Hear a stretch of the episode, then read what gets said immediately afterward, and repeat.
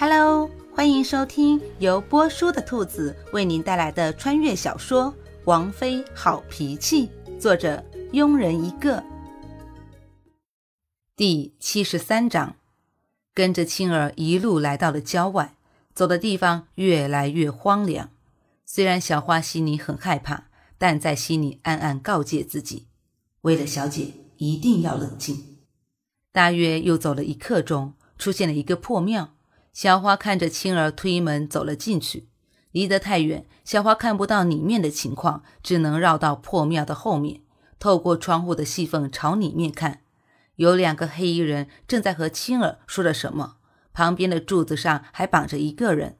虽然只能看到侧面，但小花还是认出来那个被绑着的人是小姐。小姐，小花差点喊出声。努力地压下心中的慌乱，小花观察着青儿和两个黑衣人的交谈。当看到青儿拿手在脖子处比划了一下，小花刚刚平复的心又慌乱了。难道他们要杀了小姐？如果是这样，该怎么办呢？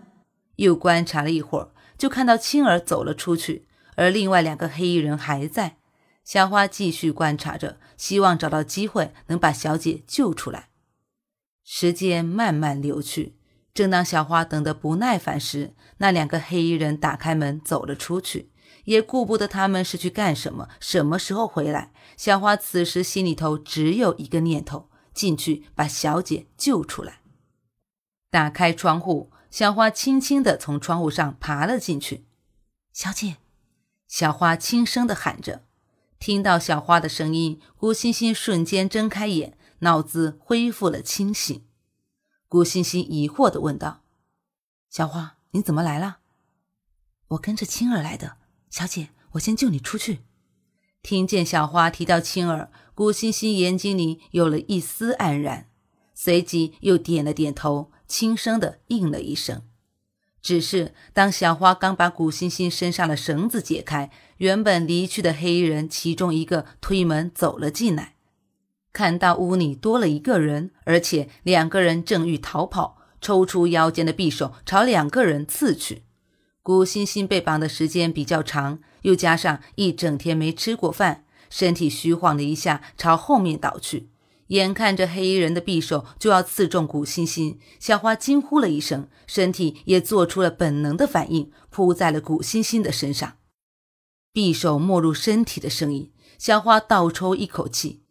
小姐，声音打着颤的喊道：“古欣欣有一瞬的失神，很快反应过来，抱着小花，惊慌的喊道：‘小花，小花！’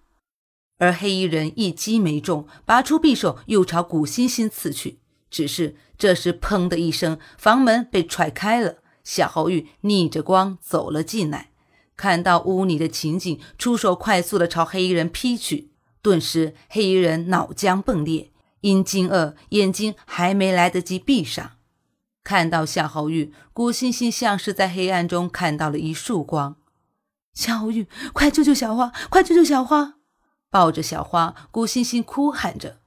夏侯玉看着吓坏的古欣欣，心里闪过一丝心疼，同时心里有了一丝庆幸。如果没有小花，说不定此刻受伤的就是王妃了。同时，心里也明白，小花一定要救活，不然王妃会愧疚一辈子的。而跟着来的店怎么也没想到，自己也就仅仅离开了一天，就出了这么大的事，心里升起了自责。